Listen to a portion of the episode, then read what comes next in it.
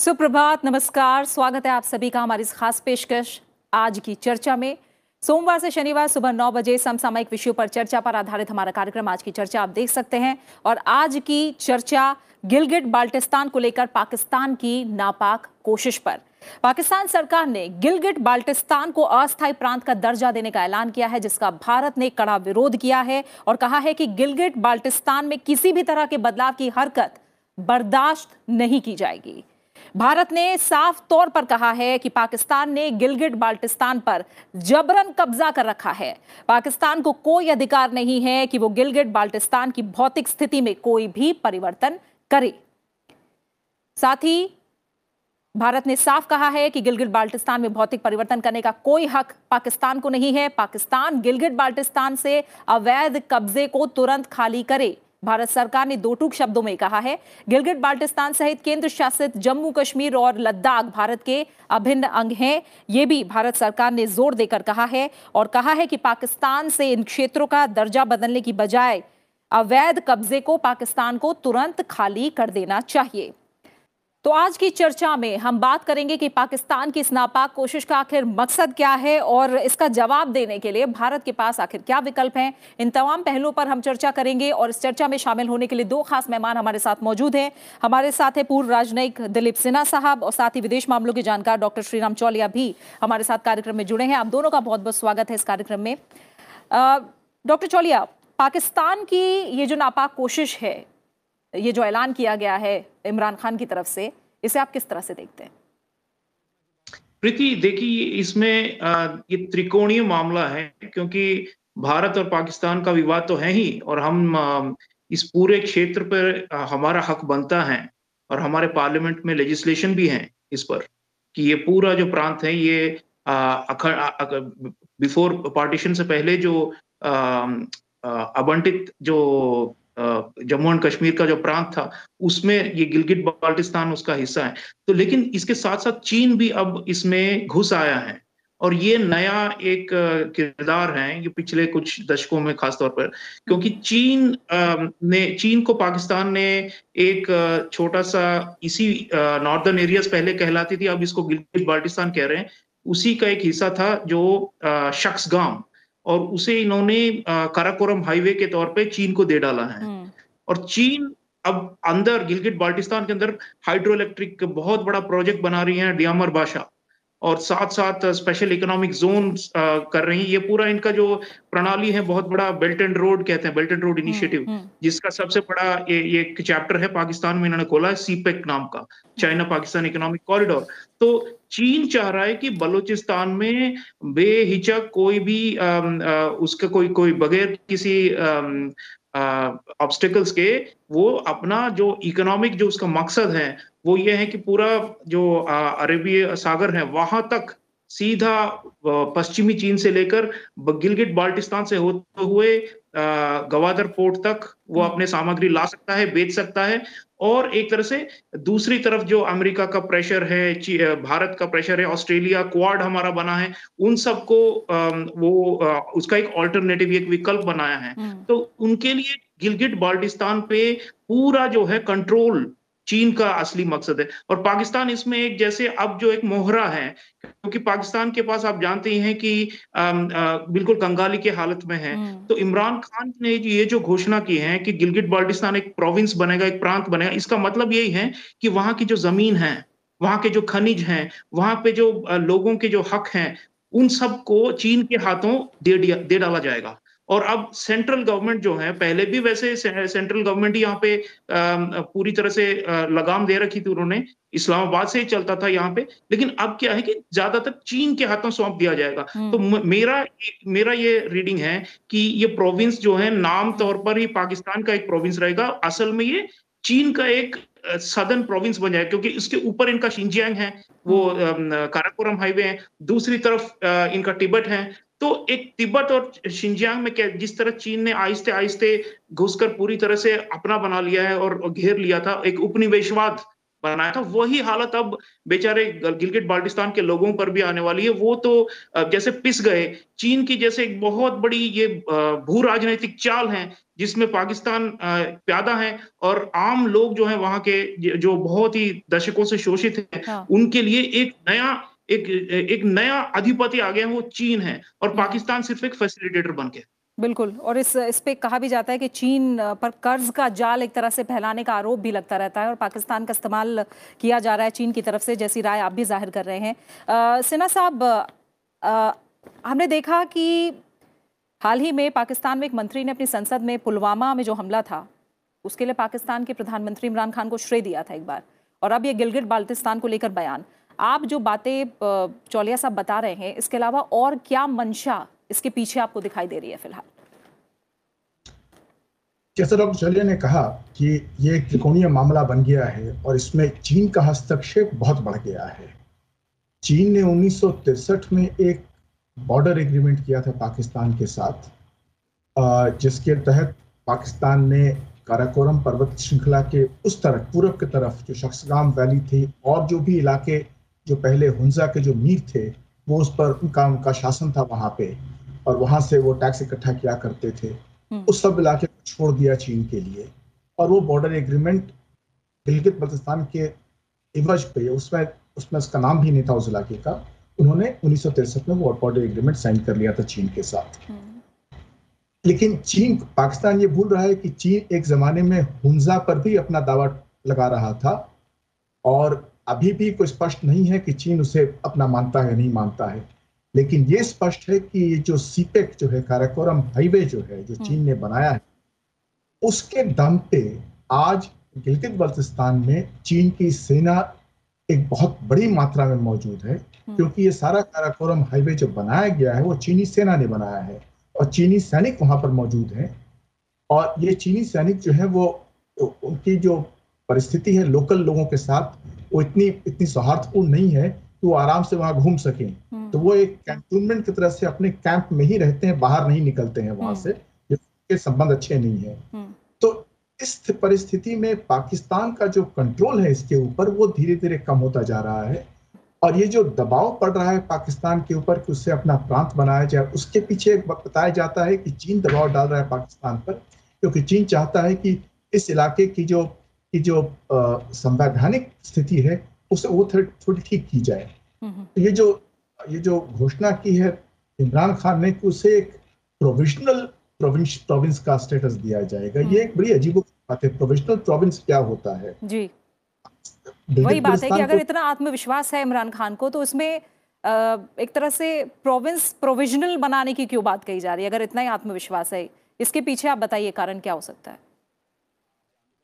इसके पीछे कारण यह है कि पाकिस्तान एक दुविधा में पड़ा हुआ है हम्म। एक और तो पाकिस्तान कहता है कि जम्मू कश्मीर का जो का जो प्रांत था जो जो जो प्रिंसली स्टेट था उसका भविष्य वहाँ के लोग एक रेफरेंडम या प्लेबिसाइड द्वारा स्थापित करेंगे दूसरी ओर पाकिस्तान अपनी सरकार से इस्लामाबाद की सरकार से आदेश जारी करता है हाँ। और इस इलाके का संवैधानिक जो जो स्थिति है परिस्थिति है वो निर्धारित कर रहा है तो इसमें जो विरोधाभास है उसे उसमें तालमेल नहीं स्थापित कर रहा है कर पा रहा है पाकिस्तान हम्म। और इसी उधेड़ में पाकिस्तान पड़ा हुआ कि हम करें क्या या तो हम प्लेबिसाइड के लिए वेट करें या फिर खुद ही प्लेबिसाइड अपने इलाके में करवा लें वो भी हम्म। नहीं करवा सकते हम्म। और ना ही अपने इस्लामाबाद से जो शासन चल रहा है अभी उसे कोई संवैधानिक दर्जा दे पा रहा है बिल्कुल डॉक्टर चौलिया बड़ी बात जो आज रक्षा मंत्री ने भी अभी इमरान खान के बयान के बाद, ऐलान के बाद बोली है कि जो मानवाधिकारों का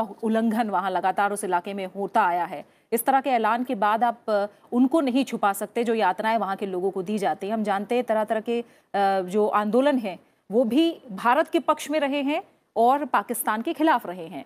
इस ऐलान के बाद आपको क्या लगता है, क्या रुख हो सकता है वहाँ लोगों का? और दूसरा, जो चुनाव कराने की बात कही जा रही थी वो कितनी आगे बढ़ती दिखाई देगी क्या इन मंसूबों में पाकिस्तान कहीं आगे बढ़ता दिखाई आपको दे रहा है या बहुत ऐसी अड़चने हैं जो उसके सामने आने वाली हैं अभी वहाँ के लोगों के ज़रिए भी जी जी प्रीति सबसे पहले तो ये जो चुनाव की बात कर रहे हैं हम्म। ये भी धांधलियों से भरी रहती हैं। ये, ये पाकिस्तान जो है यूनिटरी स्टेट है। इसमें कभी भी फेडरल प्रोविंसेस को कोई ज़्यादा हक हकूक दिए नहीं गए हैं। हम्म। और आजकल तो आप जानते हैं फौज का पूरा एक बोलबाला है और इमरान खान तो बस एक कठपुतली है उनके।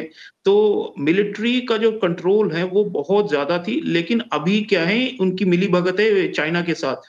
तो चीन के हाथों ये सौंप रहे हैं। और आम, दूसरी बात आपने कही ये मन से निकल गया वो आप जी जी जी। उल्लंघन की जी जी ह्यूमन राइट सबसे बड़ी बात तो वही है बल्कि आप देखें यूनाइटेड नेशंस संयुक्त राष्ट्र के लेवल पर अंतर्राष्ट्रीय मंचों पर हमें आवाज़ उठाना चाहिए क्योंकि जो हमारे जो पीड़ित भाई बहन है वहाँ के गिलगिट बाल्टिस्तान के हम्म, बलूचिस्तान में भी जो कर रहे हैं दूसरी तरफ़ अफ़गानिस्तान की तरफ़ उससे भी ज़्यादा अत्याचार कुछ हद तक यहाँ पर हुए हैं। और आप देखिए एक आंकड़ा मैं बताता हूँ शिया जो समुदाय है पाकिस्तान में अल्पसंख्यक है। हम्म, दूसरे अ, लेकिन गिलगिट बाल्टिस्तान में एक जमाने में 80 फ़ीसदी से ज़्यादा शिया हुआ करते थे। हम्म, और आज जो है लगभग 38 परसेंट तक उतर आए हैं।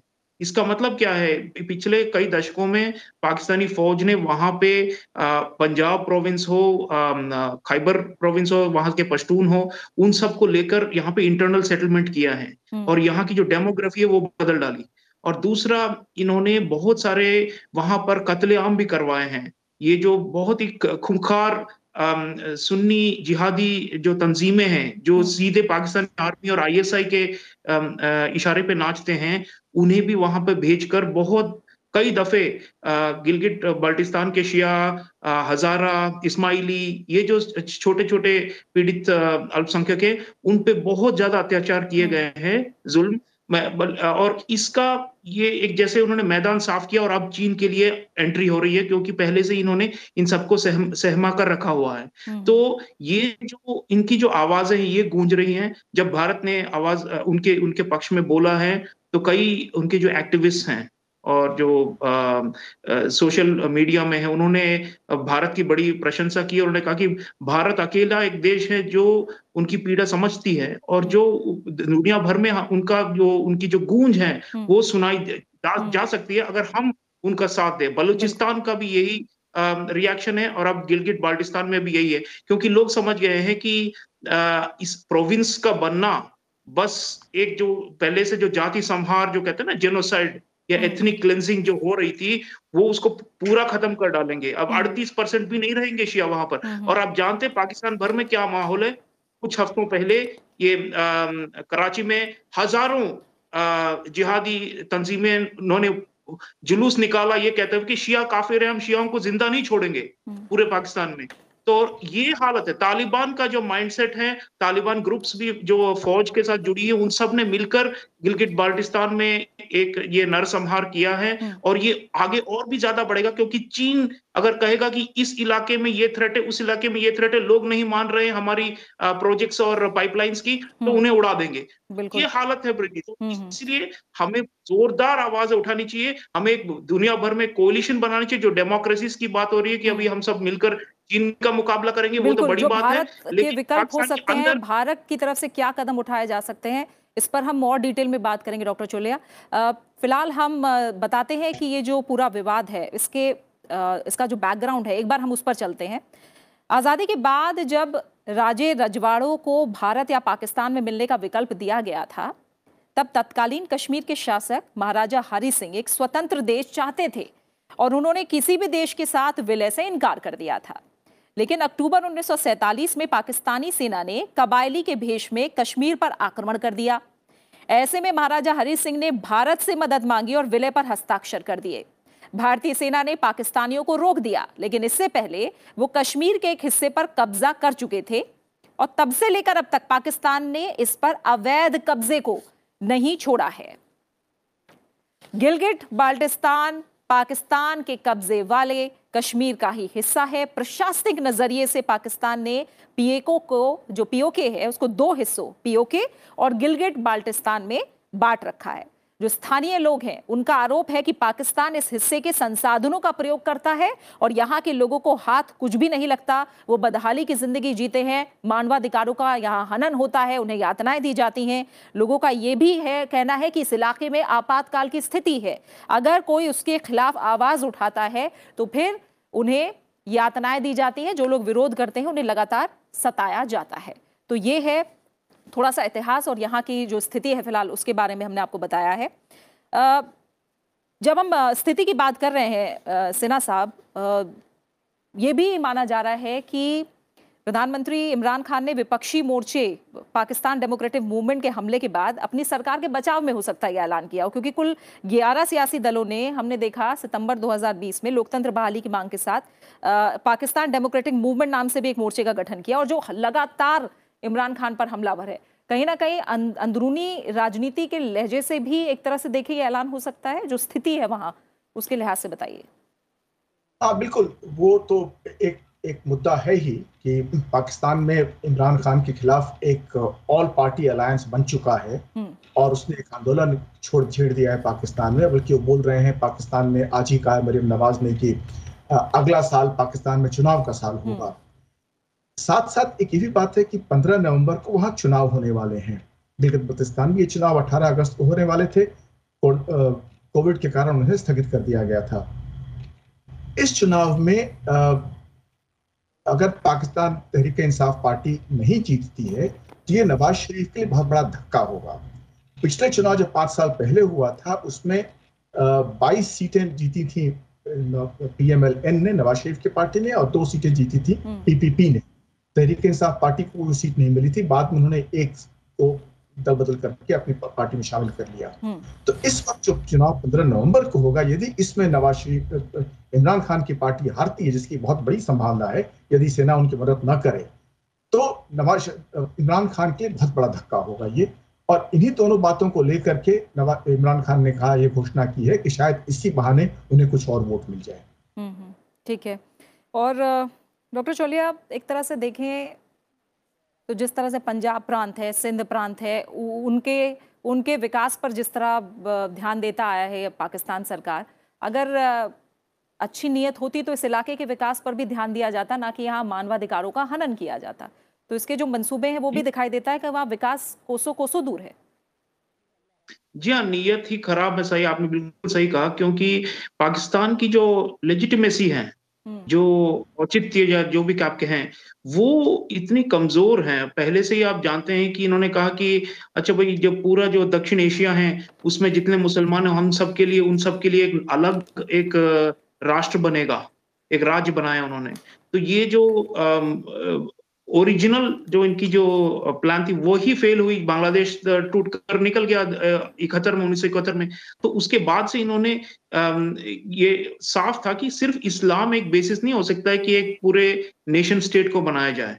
तो अभी आप जो बलूचिस्तान में उपद्रव देख रहे हैं जो बगावत गिलगिट बाल्टिस्तान के हवाओं में है जो इवन सिंध और खैबर में भी कई जग कई जगहों में लोग खैबर में लोग समझते हैं कि वो पश्तून है और वो उन्हें अफ़गानिस्तान का हिस्सा होना चाहिए हम्म। तो आप देखिए कि एक तरह से पाकिस्तान की जो नींव है वो इतनी कमज़ोर है वो साफ़ दिखाई दे रही है और इसीलिए उनकी जो वरिष्ठ वर्ग जो एलिट हैं मिलिट्री खासतौर पर और उनके जो ये पुतले हैं इमरान खान की तरह इन सब लोगों में बड़ी हड़बड़ी है किसी तरह ये और बिखर ना जाए कि हम्म। एक और बंटवारा ना हो जाए और हम्म। मुझे लगता है कि क्रिकेट बाल्टिस्तान पे अभी ये जो नकेल कस रहे हैं चीन के सहारे ये और भी एक तरीका है इनका कि अपने आप को किसी तरह बचा लें लेकिन आप जानते हैं कि कॉन्ट्रडिक्शन जो अंतर विरोध हैं वो बाहर निकल के आएँगे जितनी ज़्यादा ये लोग वहाँ पे जुल्म करेंगे उतना ज़्यादा लोग उठकर बोलेंगे। और इस पर मैं बोलना चाहूँगा प्रीति हमें और क्या आगे करना चाहिए? राजनाथ जी ने अच्छा बयान दिया आज हाँ। लेकिन साथ साथ हमें आ, इनकी जो रिप्रेजेंटेटिव्स हैं सिविल सोसाइटी एक्टिविस्ट हैं क्योंकि हम कह रहे हैं कि ये पूरा जम्मू एंड कश्मीर का हिस्सा है या अभिन्न अंग है भारत का। तो वहाँ के कुछ रिप्रेजेंटेटिव्स को हम पार्लियामेंट में एक एक ऑनररी पोजीशन राज्यसभा में जैसे हम बना सकते हैं हम्म। क्योंकि हम चुनाव नहीं करवा पा रहे वहाँ पर लेकिन लोग वहाँ के कई ऐसे हैं जो अपने अभी भी अपने आप को हिंदुस्तानी समझते हैं हम्म। और समझते हैं कि हिंदुस्तान के अंदर ही उनको उनको वाकई कोई इज़्ज़त मिल पाएगी खासतौर पर शियाओं को। तो हमें उनके नाम आ, कुछ लेकर उनके साथ मशवरा कर कर उनके जो ओवरसीज जो बाहर के जो एक्टिविस्ट है पश्चिमी देशों में कुछ इनके रेफ्यूजीज हैं जो आवाज़ उठा रहे हैं ह्यूमन राइट्स ग्रुप के साथ इन सबके साथ मिलकर एक रिप्रेजेंटेशन का जो एक सिंबॉलिक मूव है वो हमें करना चाहिए कुछ सालों पहले जम्मू एंड कश्मीर असेंबली में भी ऐसे हमने सीटें रखी हुई है हम्म। इन लोगों के लिए जो कि वापस कभी ना कभी आएँगे भारत के अंदर। और इस दौरान साथ साथ हमें चीन से चौकन्ना रहना होगा प्रीति क्योंकि चीन की अगर मिलिट्री हमारे लद्दाख के बाई तरफ़ भी आ गया अभी तो ईस्टर्न लद्दाख में तो आप जानते हैं एलएसी पे इन्होंने बहुत ही महीनों से नाक में दम कर रखा है लेकिन बाई तरफ़ जो गिलगिट बाल्टिस्तान लद्दाख के दूसरी तरफ़ पड़ती है हम्म। तो वहाँ से भी चीन जॉइंटली पाकिस्तान की जो छोटी फौज है लेकिन पाकिस्तान के साथ मिलकर हम पर हमला या का अधिक्रमण करने की कोशिश करेगा तो स्ट्रेटेजिकली जो भू राजनीति के तरफ़ से देखा जाए तो हमें बहुत चौकन्ना रहना पड़ेगा और अंदर गिलगिट बाल्टिस्तान के अंदर ही हमें अगर एक्शन लेना पड़े, कुछ टेररिस्ट ग्रुप्स लोग वहाँ के इतने ऊब चुके हैं क्योंकि वहाँ उसे पीओके जो सदर्न हिस्सा है, जो पीओके हम कहते हैं, और उसका नॉर्दर्न हिस्सा ये गिलगिट बाल्टिस्तान इन सभी जगहों पे इन्होंने कैंप्स बना रखे हैं जिहादियों के हार्ड कट्टर सुन्नी जिहादियों के, जो कश्मीर में भेजते हैं वहाँ से। तो हमें एक तो इन्फिल्ट्रेशन रोकना ही है, लेकिन दूसरा सर्जिकल स्ट्राइक्स की तरह अगर ज़रूरत पड़े तो हमें आ, कोई कसर नहीं छोड़नी चाहिए कोवर्ट हम्म। एक्शन भी लेना पड़ेगा तभी जाकर हमारी जो राष्ट्रीय सुरक्षा है क्योंकि हम जानते हैं कि चीन एक साय की तरह हमारे ऊपर मंडरा रहा है हम्म। और गिलगिट बाल्टिस्तान के ज़रिए भी हमारे ऊपर आकर सर पे बैठने की कोशिश कर रहा है तो इसलिए हमें सतर्क करना पड़ेगा बिल्कुल, और सिन्हा साहब, आप भौगोलिक स्थिति, और रणनीतिक, सामरिक स्थिति के हिसाब से इस इलाके के बारे में आप क्या कहेंगे? क्योंकि कहीं ना कहीं देखते रशिया भी नहीं चाहता कि चीन का जो प्रभाव है, वो इस इलाके में ज़्यादा बढ़े। अपनी सीमाओं को लेकर भी उसे भी चिंता है। इन तमाम दृष्टि के नज़रिए से आप क्या समझते हैं? इस इलाके की अहमियत कितनी है, और क्या किया जा सकता है? इस मामले में वैधानिक और व्यवहारिक रूप से शामिल होने के लिए भारत की तरफ़ से क्या कुछ किया जा सकता है? भारत को इस इलाके में जो मानवाधिकार के उल्लंघन हो रहे हैं उसे उजागर करना चाहिए सारी दुनिया में। इसकी जो संवैधानिक जो जो स्थिति है उसे बतानी चाहिए लोगों को। और वहाँ के जो भी जो कि जनता है जो भी वहाँ के नेता हैं जो विदेश में रहते हैं खासकर उन्हें एक मंच देना चाहिए ताकि वो अपनी बात को दुनिया तक पहुँचा सकें। हम्म। उन्हें मंच विदेश में मिलना चाहिए दिल्ली में भी मिलना चाहिए ताकि वो अपनी बात बता सकें। क्योंकि दुनिया में इस वक्त लोग नहीं जानते हैं कि गिलगित बल्तिस्तान का एक इलाका है इतना बड़ा इलाका है जहाँ लोग रहते हैं और जहाँ के लोगों के अधिकारों का उल्लंघन हो रहा है हम्म। जहाँ उनके उन्हें उन्हें किसी प्रकार की स्वायत्ता नहीं है और वहाँ पर जहाँ नरसंहार हो रहा है इस, इस प्रकार से कि वहाँ पर जन आबादी जो है वहाँ की उसका उस उसकी उसके उसके जो उसका जो ब्रेकअप है वो बदल गया है हम्म। जैसा कि डॉक्टर चौधरी ने बताया कि वहाँ पर जो शिया है वो पहले अब बहुसंख्यक थे अब अल्पसंख्यक बन गए हैं तो इसे उजागर करना बहुत ज़रूरी है ताकि दुनिया जान सके वहाँ पर क्या हो रहा है। दूसरा जो हमें करना चाहिए वो है कि जो इलाका हमारे पास जो जो भारत में जो शामिल है जम्मू कश्मीर का इलाका उसका विकास उस पर हमें पूरा ज़ोर देना चाहिए ताकि जो दुनिया जो है वो देख सके कि भारत जो हिस्सा जो हिस्सा में आया जो हिस्सा भारत में आया उसमें कितना विकास हो रहा है वहाँ के लोग कितने खुश और उसके जो जो कॉन्ट्रास्ट जो होता है वो नज़र आना चाहिए लोगों को सारी दुनिया को। कि दोनों दोनों इलाकों में कितना फ़र्क हो गया है पिछले वर्षों में। बिल्कुल, और केंद्र शासित प्रदेश बनने के बाद जो स्थितियाँ हैं वो भी जम्मू कश्मीर और लद्दाख में काफ़ी बदलती दिखाई दे रही है हमें। आखिर में क्योंकि आतंकवाद का ज़िक्र ज़रूर होता है जब पाकिस्तान की बात होती है। डॉक्टर चौलिया, लास्ट में कमेंट चाहूँगी, कहीं ना कहीं इस इलाके का इस्तेमाल आतंकवाद के लिए जिस तरह से पाकिस्तान करता, करना चाह रहा है वो नहीं कर पा रहा है हो सकता है ये भी एक वजह हो। तो किस तरह से अंतर्राष्ट्रीय मंचों में हमने जिस तरह से पाकिस्तान को मुँह की खानी पड़ी है और इस मोर्चे पर आगे बढ़कर भारत और क्या कर सकता है? पाकिस्तान को कदम पीछे खींचने पड़े ताकि। जी देखिए बालाकोट का जो हमने हमला किया था वो खाइबर प्रोविंस तक गई थी। हम्म। और इसी तरह मैं मानता हूँ कि एयर पावर हो या लैंड इन्फेंट्री के ज़रिए हम्म। हमें जब ज़रूरत पड़े तो एक्शन लेना पड़ेगा। गिलगिट के अंदर जहाँ पे आम लोगों की मदद लेकर। और ये एक खास चीज़ है क्योंकि बलूचिस्तान में भी हम चाहेंगे कि लोग आज़ाद हों और इसी तरह गिलगित बाल्टिस्तान में भी हम चाहेंगे कि लोग आज़ाद हो, वापस हिंदुस्तान के अंदर आए। तो इसके लिए देखिए प्रोएक्टिव मेजर्स लेने पड़ेंगे। पाकिस्तान ज़रूर कमज़ोर पड़ गया है। एक माली हालत बहुत ही खराब है पाकिस्तान में कई वर्षों से। इसीलिए चीन को सौंपने की नौबत आ गई है उनको। और अब लग रहा है कि चीन ही बागडोर संभालेगा इस पूरे प्रांत का। गवादर से लेकर कशगर जो उनकी शिंजियांग है गिलगिट बाल्टिस्तान से होते हुए इन्होंने सारे रूट्स बना रखी है। हम्म। तो चीन अब जो है सीधे जैसे आमने सामने आ गया हमारे तो हमें चीन की जो इसमें पूरी इस पूरी भूमिका है उसको भी उजागर करना चाहिए। क्योंकि पाकिस्तान तो शैतानी करता ही हम जानते ही है लेकिन चीन जिसे भस्मासुर की तरह मंडरा रहा है इस इस प्रांत में जो चीन कर रहा है उसके बारे में बाहर की दुनिया कम जानती है। तो ह्यूमन राइट्स तो हम ज़रूर हमें एक, चाहे रेडियो प्रोग्रामिंग हो गिलगिट जो बाल्टिस्तानी जो उनकी जो भाषाएँ हैं, उसमें हम विविध भारती से टेलीकास्ट करें या दूरदर्शन से, राज्यसभा, लोकसभा, इस ज़रिए से लोग विश्व भर में उजागर हों इसके बारे में। लोग जैसे अभी कॉन्शियसनेस कम है इसके बारे में। ज़्यादातर लोग कहते हैं अच्छा भाई कश्मीर है, कश्मीर एक विवाद है। लेकिन ये नॉर्दर्न एरियाज़ जो हम्म। हैं ये भी एक हैं और इन पे कम नज़र पड़ी है लोगों की और जितना ज़्यादा हम प्रमोशन प्रोपागेंडा आप जो कह लें वो हम्म। करना ज़रूरी है क्योंकि ये तो एक जैसे जमीनी लड़ाई है और जमीर की भी लड़ाई है तो हमें जोरदार प्रोपागेंडा करना चाहिए ताकि इंटरनेशनल फोरम्स में हर जगह ये नारा चले कि गिलगिट बाल्टिस्तान पाकिस्तान का हिस्सा नहीं है और चीन का भी गुलाम नहीं बनाने देना है। बिल्कुल। फ़िलहाल इसी के साथ डॉक्टर चौलिया आपका, और सिन्हा साहब आपका, दोनों का बहुत बहुत शुक्रिया। कार्यक्रम का समय यही पूरा हो रहा है तो ज़ाहिर है भारत ने पाकिस्तान के इस नापाक मंसूबे का कड़ा विरोध किया है, और अगर ज़रूरत पड़ी तो कड़े और व्यवहारिक राह पर आगे चलकर कुछ और विकल्पों पर भी भारत विचार कर सकता है और उन पर आगे बढ़ सकता है। इसी के साथ फ़िलहाल खास पेशकश में इतना ही। आप इस कार्यक्रम को यूट्यूब पर भी देख सकते हैं और अपनी राय और सुझाव हमारे साथ साझा कर सकते हैं। इनका हम बेसब्री से इंतज़ार करते हैं। फ़िलहाल इजाज़त दीजिए और बने रहिए राज्यसभा टीवी के साथ। नमस्कार।